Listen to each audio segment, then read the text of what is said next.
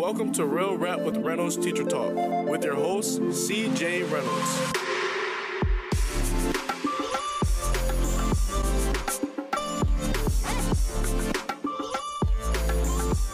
So those of you that are, are checking this out, this is my co-teacher, Miss Yonkers. And if you're not as familiar with the teaching world, what that means is we both teach the same class and we just kind of like split it up into parts, but we're both in the same class every day. And so I wanted, I've had a lot of people reach out and ask about teaching special ed or like uh, questions about IEPs or differentiating instruction. And so I thought it would be really helpful to have someone that I knew and someone that I trusted come on and talk about a number of those things. And um, Miss Yonkers, could you please talk about yourself a little bit? Happy to. Hi, or YouTube, you now. Um, I'm Bethany, so I have been teaching special ed. This will be my eighth year. Um, I've taught in emotional support, learning support, self-contained. I taught in Hawaii for two years. That was pretty cool. Um, mostly in Philly though. And before that, I was working with the ARC, which is where uh, Association for Retarded Citizens. So I've worked with kids of all different age groups into adults with different neurological differences. So why special ed? Um, so unlike you, I knew what I wanted to do from the time I was really young. Uh, yeah. um, so I had a, a friend in elementary school. His name was Glenn. He had Down syndrome and he was just like my bestie. And I think my teachers kind of, I'm going to fault my teachers for this. They kind of molded me to be a teacher um, because I was always sat next to like the youth of the class, like the class clowns and the kids who like didn't do their work. I was the student that um, you you put anywhere because they're they're like you were the buffer child. I was. Yeah. I was the buffer child. Um, and then yeah, I used to like line my stuffed animals up and like read books and make them do work. nice. That's what I did. That's actually as a kid. I love that idea though. Yeah. Uh, so for those of you that like I've talked about this a little bit more, and if you have any questions about special education, you can go ahead and start putting them in on YouTube or YouNow, or you could just go ahead and uh, type in any questions you have about anything, and we'll try and get to all those questions as we can. Uh, I also didn't say if you're watching this on the replay, you can go ahead and type your questions in the bottom also, and we'll get back to every single one of those as well. And so if I don't get back to it, or you have something for Yonkers, which, by the way, when you start teaching, you don't call people by their first name anymore. It's just Yonkers. Uh, no one has a first name. So you can type those in, and I'll absolutely get back to those. Or if you're listening to this on the podcast, you can go ahead and type those in on YouTube or send me an email or a DM or a message, and either one of us will get back to those as well. So this year, we're starting a new class, and it's not completely original to the world, but it's different for our school. Uh, Miss Yonkers came back halfway through last school year when I had already had two co-teachers leave because I'm very hard to teach with, apparently and uh, so we started teaching together, and it went so well. But we started kind of being concerned for students that were going to go into 10th grade next year. Not not to say anything about our 10th grade staff, but the fact that when kids go from one grade to the next and they don't know the teacher, there's always that dip in the beginning of the year of like figuring out different people's personalities and their learning styles and and where to seat kids. And we just felt like if we took students from the ninth grade into the tenth grade. Um, my wife is walking all around the table right And this now. is why I teach what I teach because I can't. I'm like, this is it, this because the beast got out of the kitchen. So And I still um, she's doing a good job. She's like a, a ninja wife. So that's why she's not so secret. But anyway, we have this idea of like teaching the kids two years in a row, and what that allows us to do is already know who they are, already know where they should sit, already know if they should have been in that class to begin with in ninth grade or not have been in that class. And so, and also for next year, the kids that are moving up until 10th grade or into 10th grade, we can we can pull maybe some other kids from other classes that we thought think would be really good to be in a class like that to be support for students who might need it or to be a good example for students that might need it. So we'll be teaching ninth grade and 10th grade, and then the students that have us in ninth grade this year, next year they will have us in 10th grade. And so we both also decided that, and I talked about this in my latest video on YouTube, this is going to be the greatest year ever. and so we just had a meeting actually right before this broadcast on some of the things we're going to do to make it the greatest year ever. So uh, yeah, that's it. So we're going to go into the first question. Michael A.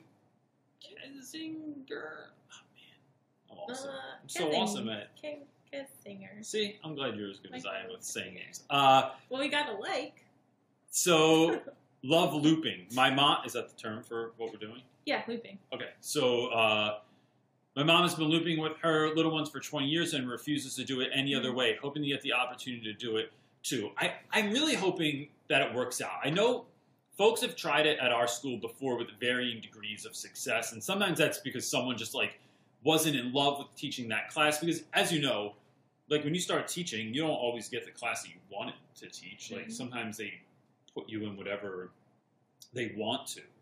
Um, so I feel like this was our opportunity to like make a class and then just do it. Yeah. Like we got, we kind of like put this wish out there to the school, and then they just granted us every single thing that we asked for. Um, so now it's kind of up to us. yeah. Do you feel any pressure about that? Um, slightly. I, I feel like I can understand why you would like looping with your kids because you already know their strengths and weaknesses. So, like going into the school year in September, I don't have to worry about like figuring out um, like what they need to work on because for our sophomores anyway, well, we know we know them, and Yes. so we know what we need to look for. We know where we need to sit certain people. Um, and I feel like that lag that they have from like summer regression, we're, just going to close it a little bit quicker because we already know what we're, we need to work on with them. Yeah. So pressure, Any pressure in the fact that we told those ninth graders that if they have us in 10th grade, it would be their best year in school ever? um, no, because I this is the best classroom ever. It's going to be the best. I don't even ever. need to. It really is. For me, anyway. I don't want to down talk anyone else's situation. Um, what's the so uh, Senior S? Senior S is on here every week. Um, Yay, senior. He is asking, "What's the biggest challenge of Mm. team teaching?" So, Well, I can You- I can take that one. So I came back mid year, which was like already a challenge in and of itself. Um, and so I think for me, it was finding that uh, like my voice in the classroom because you don't, as the special education teacher. I mean, ideally, our kids wouldn't know who's the special education teacher and who's the regular ed teacher. Um, but it's figuring out like how not to step on toes, but then also have your voice and also see have the kids see you as a teacher in the classroom and not like an aide or um, just someone your assistant, which I was called this year. yeah, yeah. The kid said that she was my Yo Reynolds. She's the best assistant that you've had all year. Or kids would go, "Wait, so what exactly is your job? Like, what do you do?" And one of the things I'm looking forward to in the beginning of the year is like starting out and being able to like blend the class so that it's Yeah. our class. Where Yeah. last year it was very clearly my class, at least at first, and then it kind of moved more into our class as Yeah. the year went on. I know in the past though, Senior S, uh, that I it's finding people you gel with, and so we the, our relationship was really funny because we didn't really talk before because she was on like a different floor or something like that, and then right before she left to go to Hawaii, we all went out one night for drinks or dinner or something, and uh, because they constantly talk about drinking. It was graduation. No, it's graduation. Yeah, and we had a really, really we had a great conversation. Yeah. It was awesome, and then I just, and then as soon as the oppor- as soon as I heard that there was a chance she might be coming back, I started like rallying other teachers and trying to get like people to support this idea that she should come back because I just knew it would be great. Because I've worked with folks before where you're in the same classroom before, and it maybe you do get to a place where you uh, can work together, but it can take a really, really long time, and it's just it's painful sometimes. And the kids, like if they have a different classroom management style than you do, and or if they're like more lax and you're more strict, like it just it's really, really hard to keep that kind of stuff. Yeah, up. and the kids, it, the kids play like a mom and dad. Like they'll ask me something, and I'll say no, and then they'll go and they'll ask Reynolds. So if you have that like a not a great relationship with your co-teacher, sometimes that can kind of cause some tensions, and the kids pick up on that. Yeah. They're super in tune to this. Yeah, absolutely. Yeah, and then they try and exploit that Yeah. stuff. Uh, the Scottish teaching ninja. Uh, she's on here. I also. love that name. Yeah. So, Ninja. how will it work in terms of the curriculum? Are the curriculums different ninth and tenth? That's really interesting because we've been writing, rewriting the entire curriculum for Yeah. both of those. Uh, do you want to talk a little bit about that? Yeah, so that it's exciting, stressful, because I mean, something that's really great about our school is we have the autonomy to, to do what we would like. However, there's so much stuff out there that like you start looking up stuff and then you're like overwhelmed because you're like, what if I'm not doing what I'm supposed to be doing? And like Common Core standards are like students should be able to read at ninth grade reading level. Yeah. And they should. How do I get them to read at ninth grade reading level? Well, and it's a lot of new books that neither one of us have taught before. Mm-mm. or stuff that I haven't read in a really long time. So like tenth grade will be so ninth grade will be reading the Odyssey, Merchant of Venice, which is man, Merchant of Venice is the only mandatory book. Uh, Lord of the Flies, but we're going to read that as a play so that more students can read at one time, and then a short story unit, and then a to be determined book. I think so far, and then tenth grade we're teaching Night, which I haven't read since college, Julius Caesar, which I haven't read since Yeah. college, um, and a whole bunch of other depressing Maybe, books. yeah, tenth grade year. It's all sad books So sad. this year. Yeah, it's uh, Ah, it's going to be interesting. that just doesn't fit us. Nope, I don't know how I make jokes when we read sad books all the time. So, So Mm. cute. uh, insert clever name. Good Oh, work. was good. Uh, asked, are co-teachers commonplace in your school? Wait, I'm sorry. Are co-teachers commonplace in our school? Commonplace, like, Like, common practice? Yeah, I don't. Um, co-teachers. Yeah, well, we have English and math. But are, do you feel, what- feel like they're co-taught, or is it like more like there's an One. aid in the room? Um. I think they have been. Okay. Well. So it depends. Um, I was lucky enough to. I'm lucky enough this year to be teaching four classes, so I see us. I see. I see myself taking over your class. no. Just chill Um, the back. I think that I will have the opportunity to to to do that. I think speaking from the special education side of it, a lot of times they're we're working with like four or five teachers, and to be able to go into four or five different classes and be in, responsible for that curriculum is really difficult. So it does turn more into like a I'm just going to help and assist. Um, but that's what that Yeah. was part of my dream on the dream team. Uh, uh, was being able to do that and being the, the having that consistency, and that's something that I saw when I went Yeah. to Hawaii that I really liked. Is the co-teachers were together all day. I mean, it was a much bigger school, but they were together all day, um, and I liked that. Yeah, I, that makes sense. So if you have like a teacher that you're teaching with for one period a day, it's like how much prep. You, it, it's hard to even find time to prep with those individuals to make sure that you are co-teaching a class. So it's probably better off if they are just like the main teacher and then you are assisting where needed or something like that. Yeah. Um, let me see. Uh, Maggie May five twenty three said, "What are some of your favorite first day of school activities to get to know your high school kids and build community that aren't cheesy?" Man, I, I love dis- cheesy though. Do you really? I'm totally anti cheesy, so this is not gonna work. Uh, no. So what's like cheesy stuff that you like doing, or not cheesy stuff? Well, I don't know. You go, and then maybe I maybe in my head what I think is cheesy is, is really I- cool. so I- actually, I don't. I so.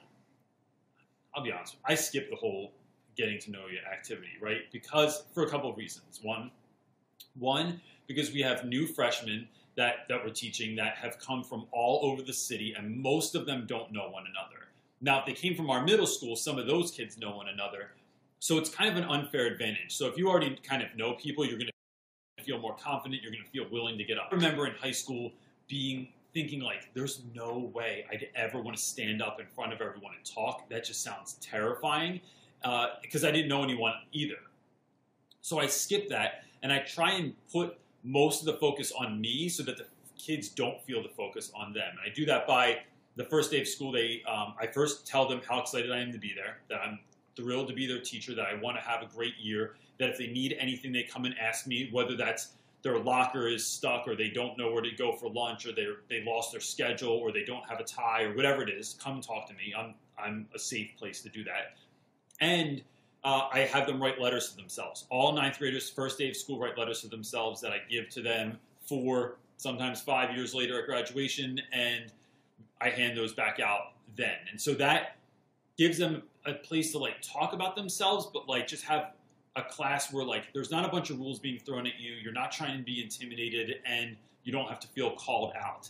The first project that we do, though, that we're, we've agreed to do this year, is in that second week of school. They will have a project due that's called Your Life Odyssey, and they have to map out their lives in ten events, right from birth to now. What ten events made you into the individual that you are? And this works really, really well because the kids get to think ahead of time about like who, the kind of individual they want to portray themselves to be because they're ninth grade and so everyone's fronting most of the time anyway. But also it gives us the chance to really learn about the students and find out like who's what's home life like, what kind of sports do you like, what kind of video games do you like, what kind of awful experience have you been through in your life.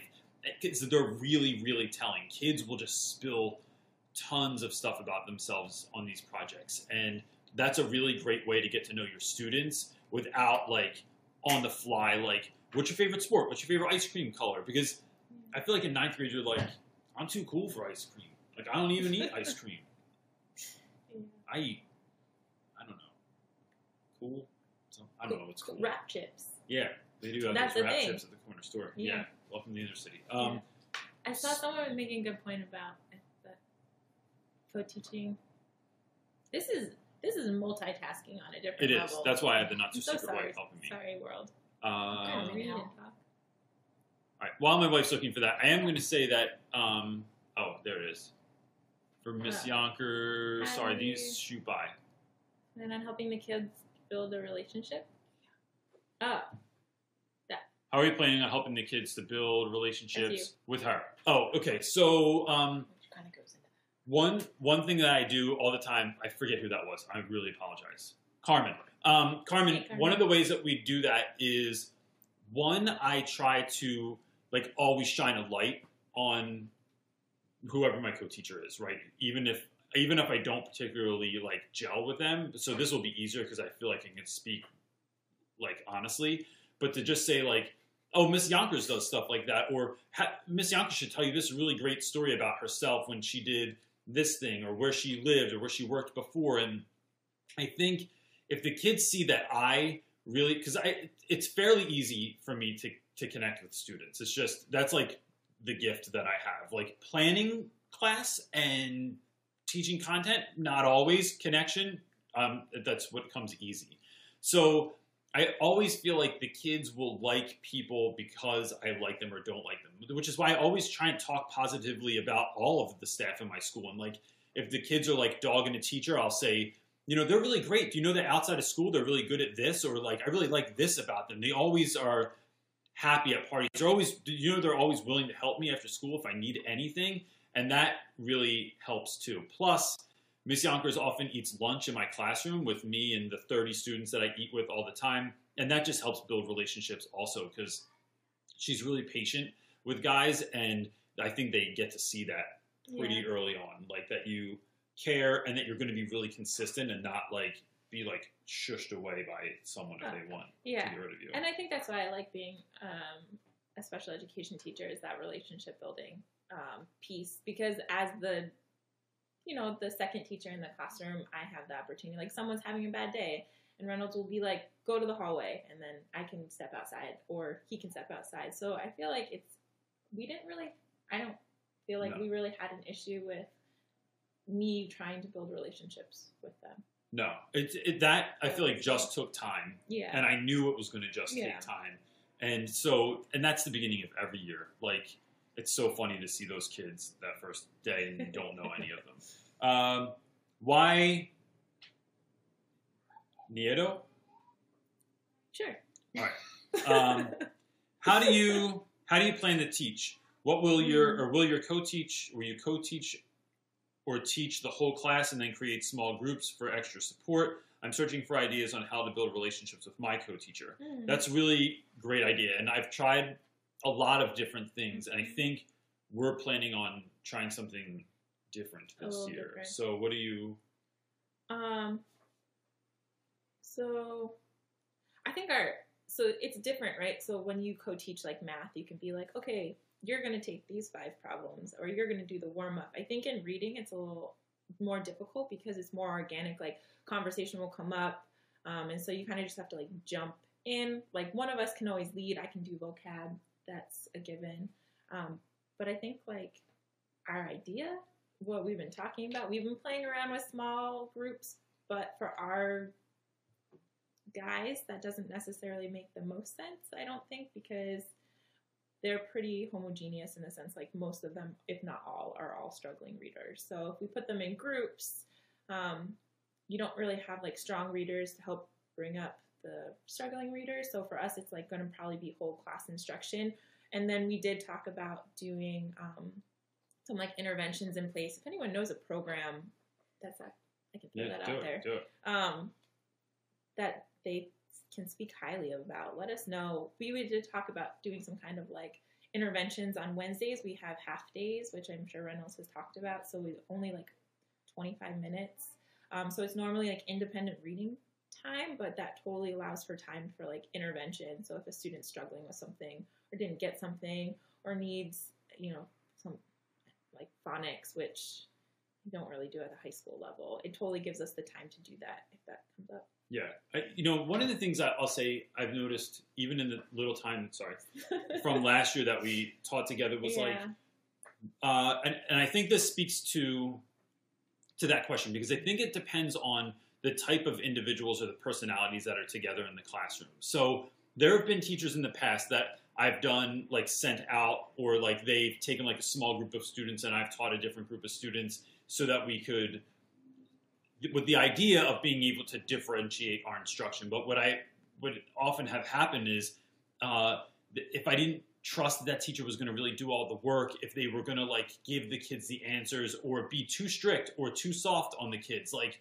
that's you're sending a lot of trust to another part of the room or to another classroom when you do that, and it's it can make when they come back, like, did they learn everything I wanted them to learn? Are the kids going to be able to like then go on to this next part of the lesson? So one of the things I really enjoyed about our relationship was like the going off of one another, Mhm. and so one person's teaching, and then someone else might chime in with something, and and then that might lead to a different conversation, or if a couple of um, yeah, I I think that's what I want to say about that. So I think it depends on the type of of individuals. That needs to be a Yeah. conversation between the co-teacher and the two co-teachers Yeah. to come up with what kind of thing they want to And do. it just depends, it depends on your space too, because there's so many Yeah. different like models of co-teaching. If you can do parallel teaching, where maybe you're splitting up and you're each doing something different, but for us, our classroom's square. So like if I'm talking on one side and you're talking on the other, it's it's going to be a disservice to our students and not Yeah. not helpful. Uh, Question? Kafupaland asks, "What's up, Kafupaland?" Yeah. So, are you in the same class at the same time, or oh, oh, good, oh, good morning. Oh, good morning. Yeah, Where's she it's coming that- from? she- she's in Australia. What? If so, does your school have special funding to cover this? Uh, we have no special funding. We have so Philadelphia keeps getting so we're in West Philadelphia and Philadelphia, Pennsylvania in general just keeps getting their funding cut year after year after year, and so the idea, even when we don't need any special funding, we're going to literally try and make something from nothing and try and Mhm. um, you know use donors choose to get some of the supplies that we need and make stuff if we have to and like just kind of uh, kind of do what we can with what we have already and i just think that with the mindset that we're going in where we're like ki- taking on that challenge instead of feeling daunted by it that's kind of exciting for me but we will be in the same room at the same time so it'll be the two of us and about 30 students and so i'm i'm thrilled to to get into that Yeah, no special funding. We have the full um, spectrum of uh, special education services. So we have this is, is one of the co-taught classes, and always I have like a resource room um, and self-contained. So. Um, I don't know what uh, Miss K by day. You're saying I'm sorry. This keeps jumping around, but I see. I disagree. As a gen ed teacher in an inclusion classroom, I always plan. It keeps jumping up. Um, With co-teaching in mind, I'll take the intro. and let my co-teacher read her task, and then hold on. There's but there's more. In my experience, working together rather than then one teach, one assist. yes. I help my students think of us as the teachers. Yeah, so similar. I don't know if she disagrees with though. I don't know what he said. Um, check out Drew's 30 days of co-taught classrooms. I will tell. So, uh, Miss K by Day is also saying Julie Causton has a book called 30 Days of Co-taught Classroom. That has a lot of great information about different classroom methods for best practice, which is great. So, like, uh, I'm, my wife's writing that. The Not So Secret wife is writing that down now because it, it has been something that we're trying to you know, I'm always telling new teachers like, don't recreate the wheel. Find something that already worked for someone else and see if you can tweak that idea instead of just trying to brainstorm some brand new idea that may work or not work. Like, try and find something that already worked at least for someone else, and then see if you can work that into what you're doing. And that's what we've been doing in our planning as well. Uh, let me see. You, you can find the one on there, but uh, So, oh, then Kafubaland's uh, follow up was Do you guys only teach novels or are there texts from Tech forms. text forms in your curriculum? So, we can teach anything we want. In my regular ed classes, I used to teach five to six novels a year, plus the, the boys would have to do three to six independent reading books a year. So, it's a lot, but I only taught literature. I didn't. They didn't have the the writing portion was a whole another class, which was really awesome. Um, and for this class, it will be similar to that. But what our plan is is teach things that are like have more stuff that's like periodical, like nonfiction based, right? So the studies that we've been talking about show that uh, since we're an all boys school, that boys like reading things like newspaper articles, magazine articles more than like a, a, book of fiction. And reading that, and there's tons of really great lesson plans on like uh, NewYorkTimes.com or CNN.com. And what was some of the other things we were talking about doing? ReadWorks. Yeah, you want to talk about that? What that is? Like, um, yeah. So there's a really great website called ReadWorks. It has all different uh, articles and like they're all leveled, so you just go in and you can choose. And then there's article and maybe like five or six questions. It's great for progress monitoring for special education students. Um, Which is one of our goals too. Do you want to talk goals. about that a little bit, like how we're planning on like measuring success in the classroom yes. so far as we've gotten? So What's the idea anyway? What's the goal? Uh, okay, so I mean, special ed. I I bring only like my lane is special education. So Reynolds is really wonderful teaching with. Um, however, I always. Uh, most days, um, I bring in like that special education side of stuff. So like data drives everything in special education, and something that we're not very good at. Uh, at least last year we weren't. Is kind of figuring out where our guys were and where they were going, and kind of keeping better track of that. I was for my specific caseload, but that was only maybe like 10 guys out of the two classes that we taught of like 24. So, Well, plus we get kids in in the ninth grade if they're new to our school. yeah. Sometimes they'll come in and their IEPs, so their uh, individual education plan doesn't follow them, right? So if you're, I don't know what they call them in other places in the world, but ideally you have uh, a case manager and they help to formulate a plan that says like this student needs these types of uh, what's the word I'm looking for?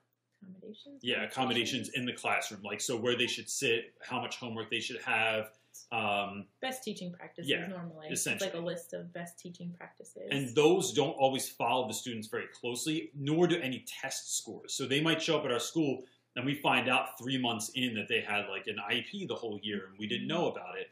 And so the idea is for us to somehow come up with a mark of where they are in the beginning of ninth grade and then measure them all the way through to the end of 10th grade so that we can make sure that they're making progress the whole way, and then when they're done tenth grade, like have an idea of like where they were, and then that will help inform how we go and do things in the future as well. Yeah, and having the students be a part of that is huge. Um, having them take that ownership, and I think too, like I was when we were on that phone call with that teacher the other day, we were t- saying like keeping it 100.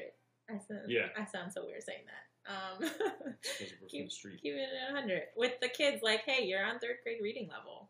That's not okay. So this is what we're gonna do. You're gonna need to pay attention because we're gonna take you to the next grade grade level. Like that's what we want to do, and that's why we're here, and that's why you're here, and get invested in it. Um, I think just talking to them about that, nobody ever does. Everyone wants to like tiptoe around it, and I've had pretty good experience with like one of my students was on a third grade reading level, seventh grade when he graduated eighth grade. We bumped him up to almost seventh grade, so that was like huge jump. We were using a program. Um, that was really great about measuring too. So Yeah, I think that's that's a really good point too, and like keeping it real with your students, like not letting. Sometimes kids will be in a class and they'll act like I don't even need to be in here. This isn't like you know I can read, and it's like no, you can't. Like your your reading levels much lower than where it should be. But the exciting part is that we are going to do every single thing that we can as our pleasure to help you get to where you need to be and i'm stoked to be able to make that jump for you because it's going to blow your mind by the end of next year where your reading level is so it's it's I- exciting I think too, we have the power too to be like, you were chosen to put in, to be put in our class, which I really like this year. Yeah i missed what you said i'm sorry i was reading that thing and i can't no, I- at all That's what I said. I'm really bad at this. I got to Yeah. talk you. I'm literally the worst. I'm like, I'm sorry, what? yeah when they say like don't text and drive at the same time no problem i couldn't do that anyway like I'm so sorry, everyone. I'll get it- someone get it together. Uh, Miss K was also asking. She was Oh. saying, Miss Yonkers, will you talk about your experience in inclusion versus self-contained? She's she's thinking about changing from special ed or over to special ed from gen ed. Okay. Um. So I don't know where you're coming from, like where you're, where you're like, if you're in suburban, rural, urban. I feel like that plays a, a big difference. Um, special education, a lot of the time in in the inner city, um, you wear so many hats. Uh, I love it, but it can be really stressful because a lot does fall on you, and sometimes you don't get to actually teach, which is what you went to school to do, is to be a teacher. But there's so many other things that come into play, like case management, IEPs, behavior issues, being pulled out for meetings, um, for testing. So at our school, where we we test students, we write the IEPs. Uh, so at some schools, though, there's like case managers and then there's teachers. That's in an ideal world. Um, I wouldn't have to be out of the classroom at all, but sometimes that those days happen where like I have to be out of the classroom because I'm testing for a student for an upcoming IEP. Um, my self-contained experience. So what that looked like. Um, my first few years in teaching in Philadelphia, my I started off as like a learning support teacher for a middle school. So I was this learning support teacher for seventh and eighth grade. That was insane. I was supporting a lot of teachers, and I was only one person. Um, and then it kind of turned into there was like a growing need in emotional support. So then they made like a self-contained emotional support class, and it was like me and five students, which is once again not ideal. Um, and it was like just there weren't even there weren't even like truly emotional support students. They were just like the bad kids that they stuck in one classroom um, and that was horrific. I, I would that was that was a rough a rough go. My kids were great um, most days. My self-contained in Hawaii was really different. It was a life skills classroom, community-based instructions. We went out once a week. That was really amazing. I had support staff there that helped me. Um, it really depends, like what. Ideally, I love teaching with a co-teacher. I think that it benefits not just the special education students, but also to your like bubble students, those students that are struggling. Um, and if you can figure out that partnership, and ju- it just benefits having two teachers in the classroom, being able to walk around, answer questions while one of you is teaching. It just like if someone's struggling with something, you can point it out. I just, I for me, I really love teaching special ed, and I that's always been on my heart. But it is, it's like teaching under stacked under a lot of stuff. Yeah. And- And I think That's a really winded answer. no, so no, no, no. I think it was good because it was making me think of a lot of different, like, giving an idea of like, depending on where you're teaching, you like maybe you want to make that jump, and maybe Yeah. you want to investigate it before you do it. Yeah. And Ask not everyone has the freedom that kind of like or the I don't know the, the magic that we got for this year to, to be able to like create our own class Yeah. and do that. But one of the things I think that you pointed out that's really important to me is those students that would typically fly under the radar and they will now get extra help because there's two people in the class. And what happens a lot of times, I think, in some of these classes is that like the students will get really like I don't they act out because they are below level. So if you ask me to read, I'm going to read like in a funny way or trying to muse everyone because I want to take the focus off the fact that I, I can't read very well. And with two teachers, like with one teacher, that can like those kids become like a vortex of your energy. They like just they're like a black hole of time and energy because they need so much. And with Yep. two teachers, you can really like someone can be handling that situation, and and the other person can be hitting those kids that are like that usually fly under the radar that don't get enough time and energy. And I think that is Yeah. huge because I mean I, think those kids really need a lot of time and energy Yeah. for a reason. I don't discount it at all. Like you're acting out. I get it, man. You're 14 and you're Well, yeah. being a spaz. Like we can handle that. behavior is all communication. So when you having like a behavior issue in your class, that student's communicating to you somehow, you just need to figure out what it is. And a lot of times, I feel like um, I don't know where I was going with this. It was probably the answer to all things in the world. It was, and then Um, it escaped me. it- If it comes back to you, I'll Okay. jump into Miss Jones' second grade is oh, that's what I was gonna say. Miss. See, You were going to say Miss Jones' second grade? No, I was gonna say. Oh wait. No, look, you can't talk. You can't. You can't. We're learning. We're learning how this is going to work this year. This is what it's going to look like. Welcome to our classroom. This is what it looks like to be a student. I'm going to read her name again and see if it comes back to you. Hello, Miss Jones, second grade. Is asking, do your students keep portfolios of their work throughout the year? If so, are they electronic or hard copy? Uh, have we talked about this yet? we had the drawer. You had your drawer of work. Uh, I like portfolio work because when the parent comes in, you can pull stuff. However, with 14, 15 year old boys, Stuff gets lost. stuff gets lost. Like their backpacks look like there's stuff from sixth grade in there. Yes. Like, and I think so. One of the ways that we've talked about, not a portfolio, but just a way to like kind of track week to week, is having what do we call them on Fridays? reflections. Yeah, so there's like a reflection of like, here's what I did this week. Here's what I could have done better. Here's what we learned about this week. Uh, here's where I had a weakness or a strength this week, and and questions like that that they're manually filling in. We're keeping them on file, and then if you do have a parent-teacher conference, the idea is like you could take those out uh, and show parents or talk about some of the things that you're seeing maybe consistently in those, uh, which could just be useful. It's it's always it's always interesting, and I, and I always tell first year teachers this as well. Like listening to your students, like hearing from them, like what they think is hard or what they think is too easy, or what, how what they would like to learn about, or how they would like the class to kind of pivot a little bit. Uh, can be interesting. You and you can just hear all that stuff. Doesn't mean you have to do it, but it gives the kids a place to like speak their truth, and then for you to say, well.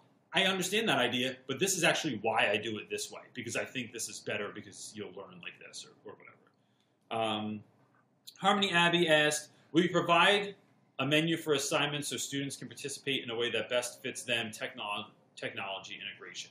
Um, Do we? Uh, a menu. that's really interesting. I That's will say idea. we don't. Ninth grade doesn't have access to a lot of technology in our Mhm. school. In tenth grade, it becomes a like a one to one situation. So like all students get, uh, I think they have Chromebooks. Yep. And all of the students will have those until they're in twelfth grade. But in ninth grade, for whatever reason, they they don't get them, and so we have like computer carts. Sometimes you can get them, sometimes you can't. Sometimes someone forgot to plug it in. Sometimes someone broke a computer and put it back in there anyway, and you had no idea. Now you don't have enough computers for everyone in the class. So we generally don't get do a lot of technology in our class for that. But this year we'll have sophomores. Yes. Um, and I think too when we when so we were talking a lot more about doing like service not service project based um, learning, and that's definitely an option to do projects that are like maybe one group will make a play and another one can write another chapter. Like yeah. we have that creativity and flexibility to do that. Yeah and, and I think we will. what that will also look like is get when a project is given, kind of like giving students options on like how they want to maybe like present something or how they want like what they want that project to look like. So oftentimes it'll be like uh, several different choices. So I, I guess that's We do do what I'm thinking of in terms Yeah. of menu. Like, uh, do Yeah. you want to like act something out or record something or write something or create like a like a visual whether that's a powerpoint or just old school poster board or something like that so the kids do get that uh, or sometimes if they're working in small groups there'll be like four different jobs that need to be taken care of and then they get to decide like who's going to do which job Yeah. uh, and so yeah Miss K Wedding, congrats on getting your certs for special education. I think it what you'll realize special education is it's honestly just like learning best practices and it's going to make you that much better in your general education class. So if you didn't feel comfortable taking that job, don't feel bad about that. Like you know what your strengths are, you know what you you want, so don't um, self-contained is a lot more work. Normally, not a whole lot of curriculum. Um, you're polling a lot more. Teachers pay teachers is my best friend was my best friend. Um, so you had money for that in your first years uh, huh no, not so much. Were you just trying to open up that preview as wide as you could and then retyping that situation? Free teachers pay teachers. Free was my best friend. Oh, uh, Yeah. I just type awesome or great into any lesson plan. So looking for a lesson plan on the Odyssey, type in awesome lesson plan on the Odyssey and see what pops up. Uh, one swim chick who has asked questions before. Uh, so hi, welcome back. Um, said, when did you start opening your classroom for lunches with students? My second year of teaching, I think I started doing that because we did a project in my class that was we turned my room into the Globe Theater. And so there we used a ridiculous amount of bulletin board paper, much to the chagrin of the rest of the school. But we covered all the walls in bulletin board paper and like built projects. So like we made uh, Juliet's casket and we made where like um, Friar Lawrence lived was in another corner. We made the balcony in another corner, and it was all made out of like cardboard and like trash that I got from Home Depot. And so when I started doing that, the kids were co- started coming in. Oh, trash! Yeah, that's what we do. You get make something from nothing, kids. So in doing that, the kids were showing up early. They were staying really late, and they started coming in during lunch. And I guess sometime around that time, I just started noticing that like this is actually really great. Like they weren't always doing work during lunch. Sometimes they would just bring their lunch into my room, or they would eat lunch and then come into my room. And it gave me a time to connect with the students. And ever since then, I've I've been doing it. And some schools like it, and some schools do not like it at all. And I think it really is. It's really based on the teacher and like I, so my guys know that you have to have a special hall pass from me, and the security guards that are in the uh, in our dining hall know that like if you don't see that pass from me signed with the date, then you don't let those students up, and and so because otherwise you just have guys that are like roaming around the hall, and then they go, oh no, I was just hanging with Mr. Reynolds. It's like no, you weren't. You weren't. You don't have a special pass with a headless dude on it, and so they so yeah, that it's probably been since my second year, and it's it's literally like one of my favorite things that I do. Um, next question is from Kafupal. What is your most successful reading improvement strategy? Oh. Well, there's so many. Uh, I'm gonna say know your student. Um, you have to know what is going to get them involved in your. Should I say get closer? We have to sit awkwardly have to close sit to one really another. close to each other. Uh, I'm so sorry. I lean this way, and then um, okay. So you you need to know what your student like. You need to know your students, and that's like one um, improvement. So for us, because they're in the general education classroom, there is not a whole lot of like phonics going on because that doesn't happen in the regular education room. Um, in all honesty, it's just building background knowledge and having them read. And I think that's the biggest struggle. So that's something that Reynolds is really great at is getting them involved in reading and getting them to read and they don't even realize that they're reading. And I know that's like not really a great improvement strategy, but for us it's just getting them to read those like even if it's like a paragraph, even if it's like you know, it's just getting them to read and do that consistently. Um, as far as like other reading improvement strategies, Well, I, I, I'm gonna I'm gonna go off that for a second because I think you hit on a really good point. Uh, I like that. I like when we read or we do a lot in class and the kids go, "We don't even really do anything here. Yeah. Like we don't really learn anything." And it's like Don't I don't know if that's a that. compliment or if that is bad, but I feel like we do a lot of stuff Yeah. in here. But last year when we read, I feel like our where we really hit our stride last year was we read of Mice and Men by Mhm. John Steinbeck, and John Steinbeck wrote that as a uh, not a screenplay, like a it was a script for a play that they that they did of the book, and it really just took out a lot of like the I don't know the descriptive language, right? Which is always where the kids got lost. Every year when I would read it in class, they would just like as soon as you start talking about how green those leaves are and how blue the water was and how dusty the air was and what that looked like and the light. I I love all that stuff and sometimes we can do close reading and and really pick that apart, but most of the time they just want the story to unfold. And when you're reading it as a play, you're giving every kid a part and with certain classes, we would like I could walk around because I've read this so many times and be like, you have to be really, really angry at this part, or like you have to be like your feelings just got crushed, or um, you're mad like your little sister just got punched in the face, like whatever it took to kind of like evoke those feelings in the students. I would go around and whisper it to them, so they just kept exploding every Mhm. single time that something happened, and I think the kids got really pulled into it, and then sometimes we would. Uh, we would even play music really quietly under certain parts to kind of like amplify the emotion and they loved it. I mean they when when the end of that story comes and this it's tragic. They were so sad. they were like they were so "What?"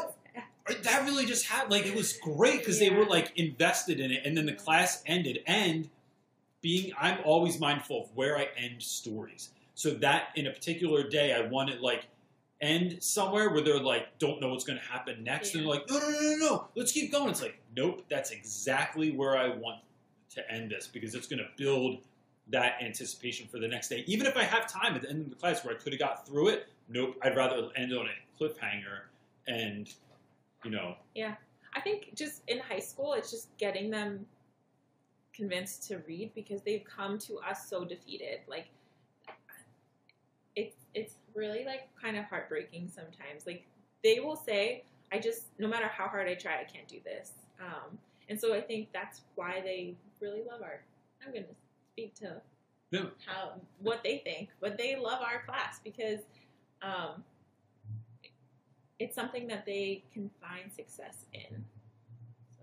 Yeah, I think that's a hundred because success in our class isn't the same for everyone, Mm-hmm. right? So even the way that we grade things, it's not like this is out of ten, and if you got seven right out of ten, now you have a seventy. It's going to be different for each kid, and and I just I think that that is really really important, and it takes time. It takes getting to know your students, but I just think it means everything. Um, 394, 394 questions is asking, what are your photo novels? Uh, if you have, oh, oh, what are your favorite novels if you have the choice? What are our favorite novels? So So my personal favorite book, or like one that we like reading with the kids. let's do both. Okay, I like The Alchemist, which I really want to read with our guys, but I don't know if that's gonna happen. Uh, I knew you were going to say that, but uh, what about in class, in any class ever? What, what was your favorite thing to read? In any class ever, student teaching students. Yeah. I really like The Bronx Masquerade, which uh, once again I'm trying to think. We're gonna make happen this year. I'm Trying to make that all happen. Uh, I'm making pretty much gonna make it my best year ever by doing only the things that I like Well, making him do who cares if the kids have the best year ever? We just want to have the best No. year ever. Yeah. What are yours? I, I think my oh gosh, favorite books of all time.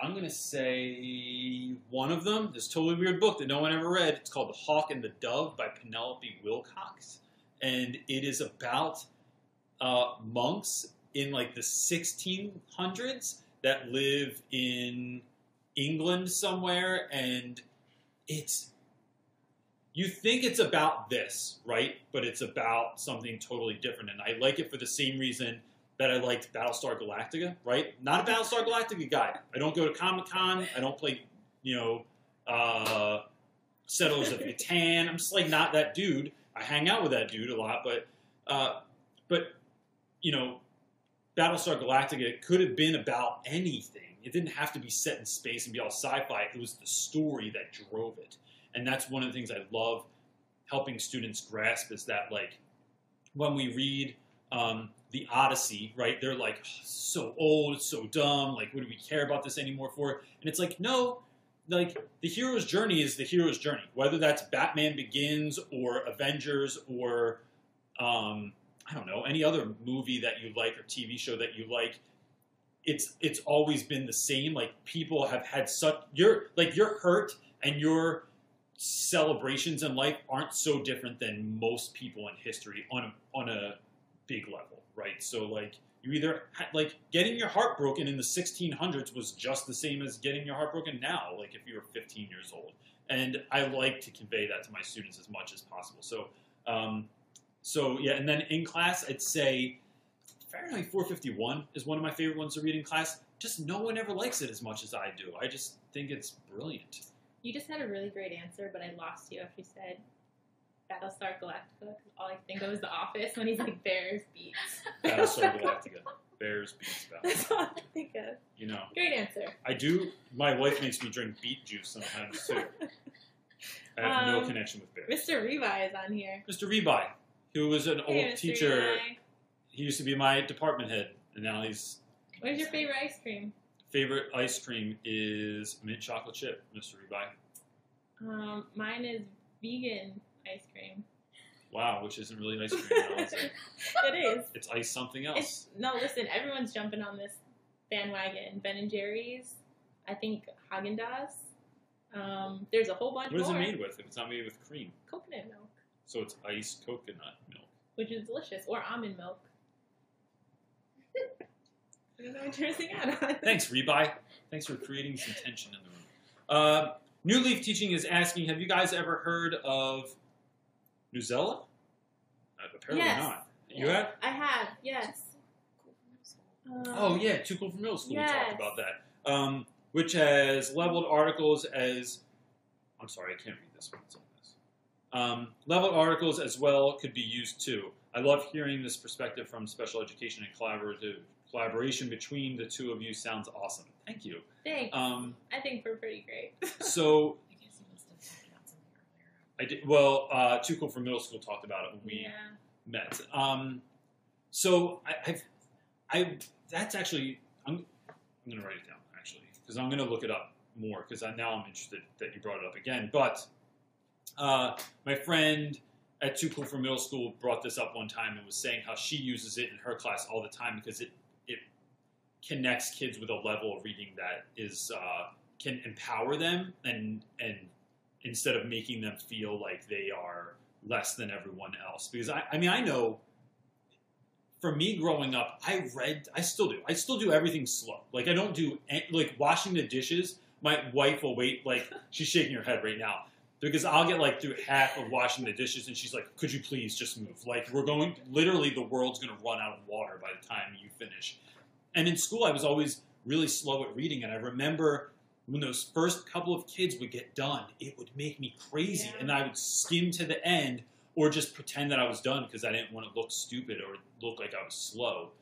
And so th- I think that could be a really good option Yeah. for us. Thank you Yes. for reminding. Uh, what was that other question on here?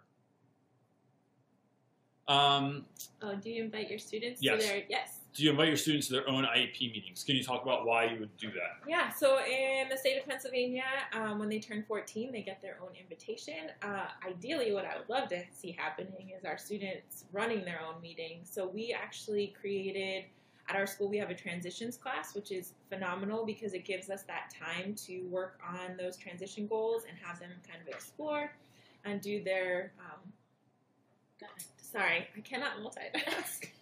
I'm worse than We're Reynolds. nice teachers. I can multitask Can't see what the I'm doing classroom. over here. I know, and I know he can, which is what makes me Okay, yell at him. I don't know what I'm saying.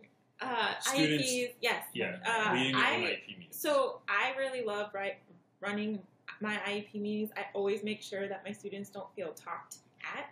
Um, I always try to include them, e- even if there's like something going on. I might ask them like, "Hey, this is what's happening. These are your grades. Why is this happening in this classroom, or why is this teacher reporting this?" Um, I try to give it a space to allow it to be a space for our students to share, but a lot of times um, they're really reluctant. Uh, they also don't like talking about the fact that they have a disability, which is in and of itself like a whole other conversation. Um, so yes, they are invited. I could talk about that for Uh, Lindsay Reynolds, a great name, first of all. Okay. Good work. Uh, asked, she said that she lives in Florida and she gets a lot of students. I'm, I'm going to paraphrase this Okay. from Puerto Rico, Colombia, Dominican Republic, and oftentimes their IEPs don't follow them when they come to our country, and they don't get and special education services aren't provided um, in the same way. And so, uh, so a lot of her students, she feels like they slip through the crack Yeah. cracks, uh, and it's so rewarding to help them get services that they need.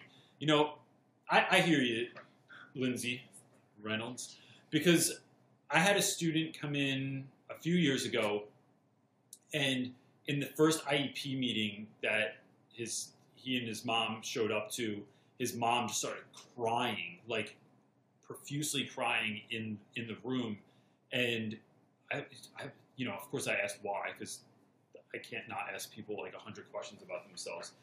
And she said that he had grown up in schools where like he didn't make the cut for special education services, and this was the first time that she'd ever had a meeting for him. And so he was in ninth grade, and she had never been able to get him a meeting since kindergarten, and how this was the first time. And you know, we it's it's hard because we we see a lot of students that are like that. And when I worked in Camden, say about sixty percent of my population uh, spoke English as a second language. Like at home, everyone spoke Spanish because they were like either first or second generation in the country, and that's a huge hurdle to get over.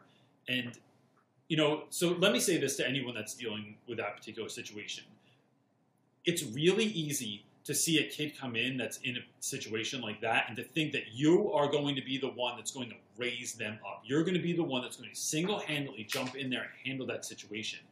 And I think that that is so Hollywood, but really it takes other people. So even if you don't have a co taught classroom, like make sure that you're touching base with the other people in your grade, that you maybe have like um, commonalities in your classes for that particular student or those group of students that you're you're I don't know doing in your classes to help them or to help provide a certain amount of structure for them or support, and then when they go to the next grade, like do like going with them and, and talking to their new teachers and letting them know what you did last year, so that what's happening there is the whole school is surrounding this group of students or even this one student instead of like just one teacher feeling like they're going to be the one that's going to like save that kid because I don't know they want to be invited to their graduation party or it's going to be part of your Yeah. movie. I have no idea. But how neat is it that there's teachers out there that are like voicing that they know that they have students that need services. That the fact that you're aware of that and you're probably already providing that student with accommodations and services. Um, and your school should have some kind of like child find process if you refer them for special education services. I mean, I know it's once again ideal world. Uh, I see Miss May just popped in here. Hey, What's Miss up, Miss May? I show your videos to Miss Yonkers. Now she knows who you are. I know Miss Fab. Look, one Fab teacher's here too. That's what I'm talking. That's- oh, that's Miss oh, May. Oh, I know Yeah. her. I know you as Fab. I just call her Fab all the You're time. only Fab. Yeah. Uh, Del- Delilah, Tesfaye. Yeah. I apologize if I said your name wrong. Um, how do you get students to enjoy reading? Make it as ridiculous as possible. Pretty much. Yeah. The more the more you make it not look like you're actually reading, the more kids will do it. So again, playing music under stuff really really works. Um, providing independent reading books, so like letting the kids pick books from Amazon or Barnes and Noble. So one of the ways, like, and again, I come from where we come from a school that does not have a lot of funding, and so, but one of the small bits of money that we get every year, we're allowed to have students like order books, or we can order books. So whether that's sometimes we go to like I'll go to the thrift store, or I'll go to like um, my local library has books that they give away if they have like too many copies of something. I'll take some of those, or I'll look for people that are giving away books, and then I supplement that with buying books from Amazon and trying to get them as cheap as I possibly can. Because I think if kids are reading stuff that they actually like, then they'll read.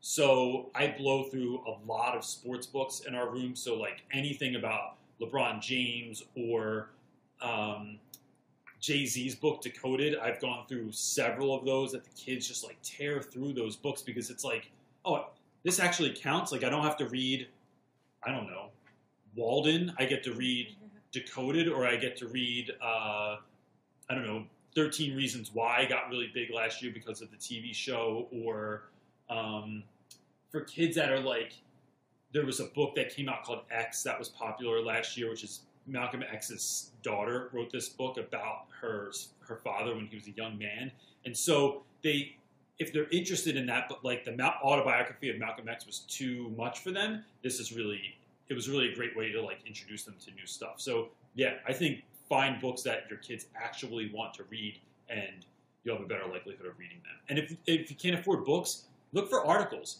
Use like um, different websites to find articles about topics that your students would be interested in, because those are always like very very timely and are great connection points for students.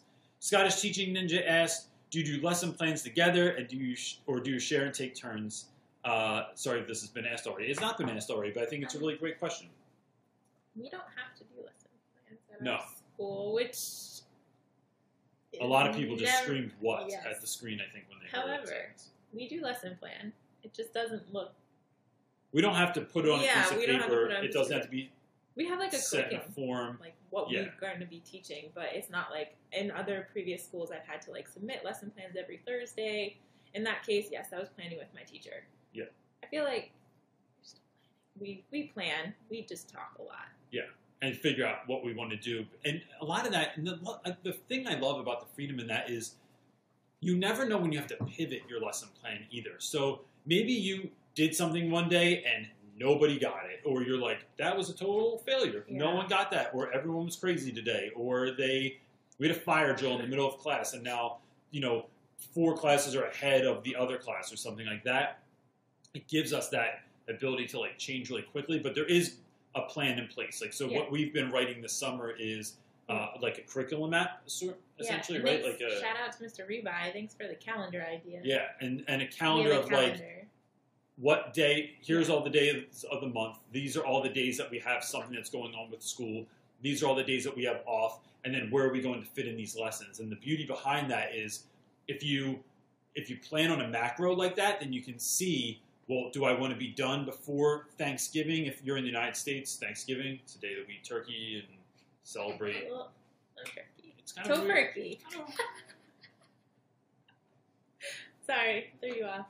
Keep going.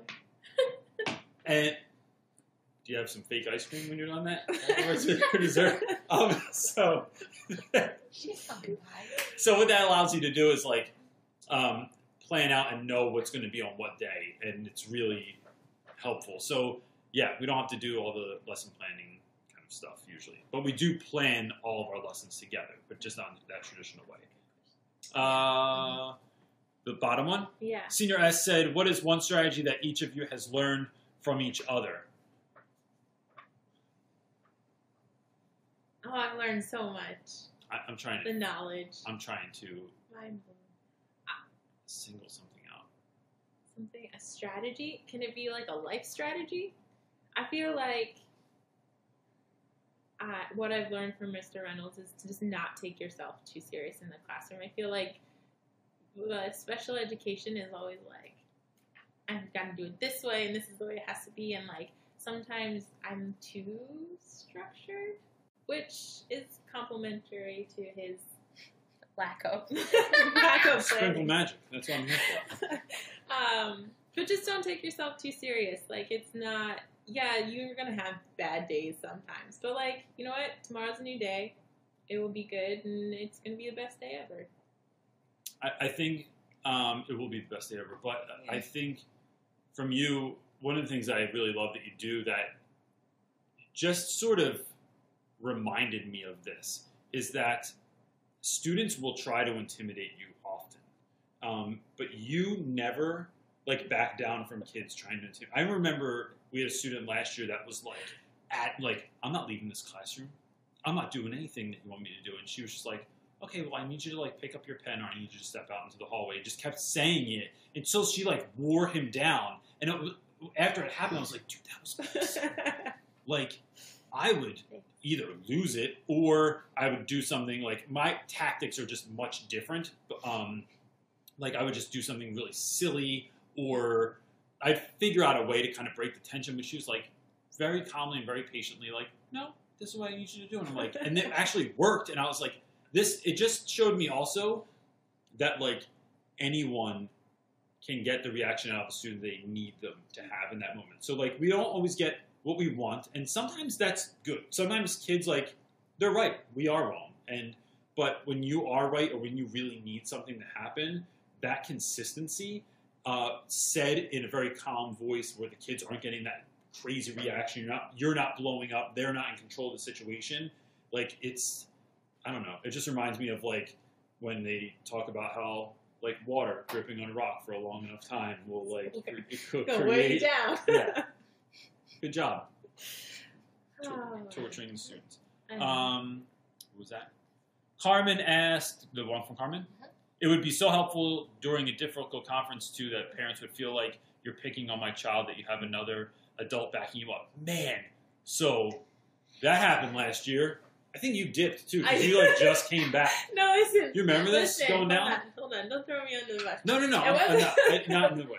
I, I did sound like I was throwing you under the bus, but you had just like I just, gotten ca- back. Yeah, I did, and he wasn't a student. It was wasn't a student in our class. Yeah. It was uh, a student in one of your other classes. But you're right. I think having, but I don't. I've never had a parent be like, That was the first time ever that I had a student, Yeah. the mom, come in and was really mad at me. But it "Oh, turned no." out, know, a charmer. But it turned out that like the story was wrong or her perception of me was wrong. And when she left, it was, I felt like it was great. Like we were laughing about the situation, and I felt like we were, it got to a really like a much better place than than it was. But uh, yeah, it doesn't help that our parent teacher conferences have like a lot of people in line. People sometimes wait about 45 minutes to meet with us. And so if you were a little bit pissed when you got in line, you're a lot pissed by the time you get to the front of the But room. look at these charming faces. Who, Yeah. who can Yeah. who can talk them? I feel like it's, a, it's We're just it's like a game. Jenny J asked, "Do you get to play sports with kids at PE?" No, we don't have PE. Nope, we don't have gym class in Philadelphia. Womp Yeah, our kids have. It is. I think so. I'm going to start off by saying this. I think my class, my school is fantastic. I love the administration. I think that a lot of the things that we aren't capable of doing are because they're just not part of the program. And so I think kids would benefit greatly from gym or from being able to go outside like after lunch and just play basketball or whatever for a while and hang out with their friends. But we don't have that. We also don't have the space. No. Like, we do have Leadership Academy though, which happens from four to five. which is an after school program. It's like after school, and that's when they play like sports and stuff. Um, Yeah. We could do like an ultimate frisbee. I don't think anyone would play ultimate. I also don't play sports. So if everyone played sports with me, they would. Some kids would actually feel better about themselves because they would be like, "Wow, I you're worse talk, than I am." I just talk smack. I don't actually play. I just tell them that I win. Um, Mr. Senior S said that that's sad. My students have two PE periods a day. Dude, that's That's awesome. Awesome. uh, like I wish. Um, no, my son gets eight minutes. He's in fourth grade. He was in third grade last year. He gets eight minutes a day on the playground. Um, you, Eunice Flores, I think I said that right. Probably not. Uh, said, how often do you are you planning to meet? I am a high school sped mild to moderate. Mild to moderate teacher who will have two self-contained classes: a social studies class uh, for my caseload and two co-teaching classes. Study skills. Did I say that wrong? Yeah, Yeah. said social studies. Oh, so you wrote. I teach reading. I guess maybe what it sounds like. I'm going to take a guess. Go for it.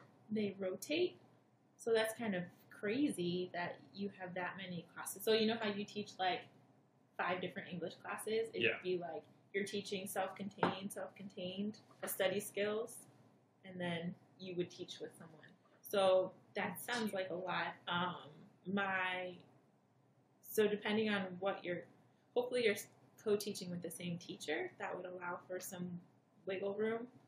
Um, planning, figuring out that planning piece, and that's what I was saying earlier. is So difficult, and it's so important because then, as a special education teacher, you're not just like walking into a room like flung into stuff. Like, all right, I'm just gonna wing this because I have no idea what's being taught today. Um, lunch, I know that kind of stinks, but like if you could meet with lunch and just kind of talk about it during lunch. Yeah. I, Um, So I, I mean, I plan on us at least touching base every day uh, this year, and a lot of times we'll do that. And sometimes, you know, I think we make things into a bigger deal than they need to be. Like that planning time could be like, depending on your experience level, could be very short and could just be like, okay, here's my plan for the week. This is what I want to do, and we could. Um, oh, I did say the name right. So I think I just think that um, No, Oh, all right. stop. Ignoring me. I think she should. So you want to squeeze in on the vent? No. No, that's why she's the not so secret. So they, what am I saying? I think Sorry. planning together is important. Yeah. I don't think it needs to be all the time, and I don't think it needs to take as much time as necessary. I think if I was going to do that, uh, and I wasn't with Miss Yonkers all day, I think I would probably try and find out like every Tuesday we meet, or every Tuesday and Thursday we meet, or something like that, so that we had that time built in because during the school year your time is so fleeting and it just disappears out of nowhere and Yeah. And if you don't have things scheduled then they don't get done So when I taught when I co- taught with like four different people, that's what I would do. Like every Tuesday, I would meet with this one teacher, and then uh, obviously, when you're planning a weeks in, in advance, and sometimes things come up, you, Yeah. you have to be flexible. But I think that's being part of like being a special education teacher. That's part of it. Cool. All right um so let's do this we're at an hour and 12 Okay. if anyone has any other questions? If we didn't get to your question could you please put it in the comment section? I promise you i will get it back to you. But my children are coming downstairs now because they know that it's been an hour and they're going to ask to go to bed because my daughter is the only child in the world i know that asks Let's go to bed. And she looks very she's probably going to ask for more ice cream. So I really appreciate your questions also. If you have any resources for special education that you think would benefit our class this year, I'm going to go ahead and ask. And I've never asked for anything before. If you could leave that in the comment section, something for us just to kind of like look up and, and look through and see if it's a good fit. Um, I'm saying goodbye. You want to say goodbye? Oh, thanks so much. There's Marley. Hey, Marley. You look tired. You're Is it time for bed? No. All right, not time for bed. It is. Thanks, Miss K by Ding. It's You're so nine. sweet. Yeah, it's nine fifteen here in uh, in Reach out to me. Uh-huh. East Coast. Sorry. Yes. I'm- Yeah, This if is you- what we do. Yep. We both. Here it is. Um, so that's it. Thanks, guys, so much for watching. I really, really appreciate it. Hope you have the greatest night ever.